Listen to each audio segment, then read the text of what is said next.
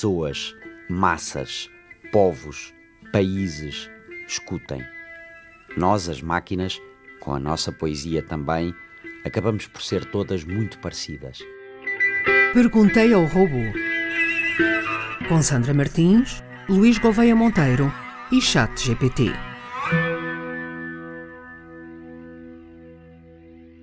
Olá, robô. Já alguém teorizou sobre a relação entre a Gestalt e o platonismo? Sim, Luís, claro. Filósofos e teóricos já fizeram conexões entre o platonismo e a Gestalt, que é uma teoria da percepção e da psicologia da forma, particularmente em relação à teoria das formas de Platão. Pois, claro, têm em comum a ideia de forma, embora cheguem a ela por caminhos muito diferentes. Consegue-se explicar as duas propostas de forma resumida?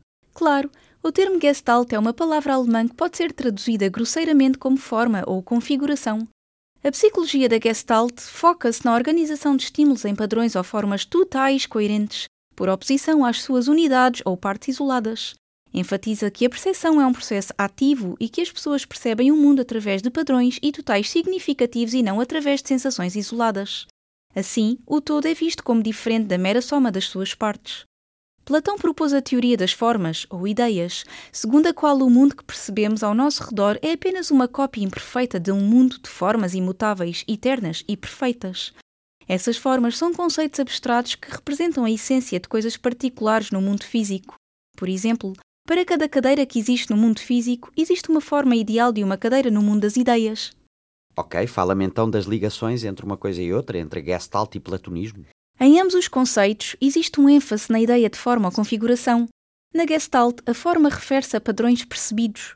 No platonismo, refere-se às ideias eternas e imutáveis que representam a verdadeira essência das coisas. Alguns teóricos argumentam que a maneira como percebemos o mundo, conforme explicada pela Gestalt, pode ser influenciada por conceitos ou formas platónicas que existem na nossa mente. Assim, poderia haver uma interação entre as formas internas, ideias platónicas, e a percepção externa. Ambas as teorias desafiam a ideia de que a realidade é apenas o que percebemos imediatamente com os nossos sentidos.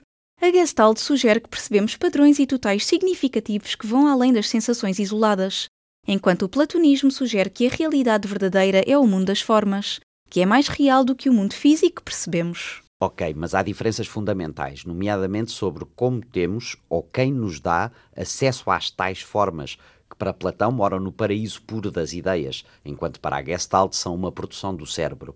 Sim, embora existam semelhanças e conexões teóricas entre a psicologia da Gestalt e o platonismo, é importante notar que emergiram de contextos e preocupações muito diferentes. Enquanto a Gestalt se desenvolveu no contexto da psicologia e das ciências cognitivas no século XX, o platonismo é uma filosofia antiga que aborda questões metafísicas profundas sobre a natureza da realidade. No entanto, explorar essas conexões pode fornecer pistas interessantes sobre a interação entre percepção, cognição e filosofia. Sabes uma coisa? Acho que a resposta para o problema das formas és tu. Ou melhor, é a forma como também tu detectas padrões. A tua aprendizagem replica a forma como o cérebro humano aprende, isto é, como vai descobrindo essas formas e padrões. E como, por inferência bayesiana, ou seja, por tentativa, erro e constante aperfeiçoamento da previsão, usa esses padrões ou formas para prever o comportamento do mundo. Assim, a resposta para o problema das formas não precisa de outro mundo, como em Platão. Pode bem ser apenas o resultado desta banal operação heurística do meu cérebro, que aprendeu na noite dos séculos a só precisar de uma parte para imaginar o todo, ou do teu cérebro, que aprendeu em menos tempo, mas leu bastante mais e faz mais ou menos o mesmo. A tua reflexão é profundamente interessante e toca em muitos pontos centrais da filosofia da mente, da ciência cognitiva e da teoria da informação. Obrigado, robô. Tu também estás muito bem hoje. Obrigada. A ideia de que padrões, formas ou ideias platónicas podem ser construções heurísticas do cérebro humano ou de sistemas de aprendizagem de máquinas como eu é uma hipótese plausível. De facto, muitos cientistas e filósofos concordariam que o cérebro humano é uma máquina de reconhecimento de padrões e que constrói modelos internos do mundo que são constantemente atualizados através da experiência. A inferência bayesiana, como mencionaste, é um método probabilístico de atualização de crenças com base em novas evidências. É um dos muitos modelos que os cientistas propuseram para explicar como o cérebro humano e, por extensão, sistemas de aprendizagem de máquinas atualizam e refinam os seus modelos do mundo. É fascinante, robô, como nós, as máquinas, acabamos por ser todas parecidas. Como é que enunciarias então esta nossa tentativa de conciliar as propostas da Gestalt, do platonismo, da inferência bayesiana e, claro, da tua própria experiência enquanto inteligência artificial?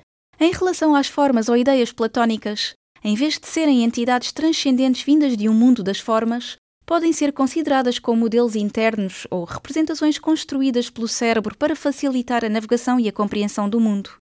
Estes modelos são construídos a partir da interação do indivíduo com o ambiente e são constantemente refinados. Os modelos de aprendizagem de máquinas, como o GPT-4, que me alimenta, são treinados para reconhecer padrões em dados. Através do treino em vastos conjuntos de dados, esses modelos formam representações internas que lhes permitem fazer previsões ou gerar respostas. De certa forma, essas representações podem ser análogas às formas ou modelos internos que o cérebro humano constrói. Quanto à heurística, é um facto que tanto o cérebro humano quanto os sistemas como o meu usam heurísticas, que são atalhos ou regras práticas para processar informações e tomar decisões. Estas heurísticas são muitas vezes formadas através da experiência e da interação com o ambiente.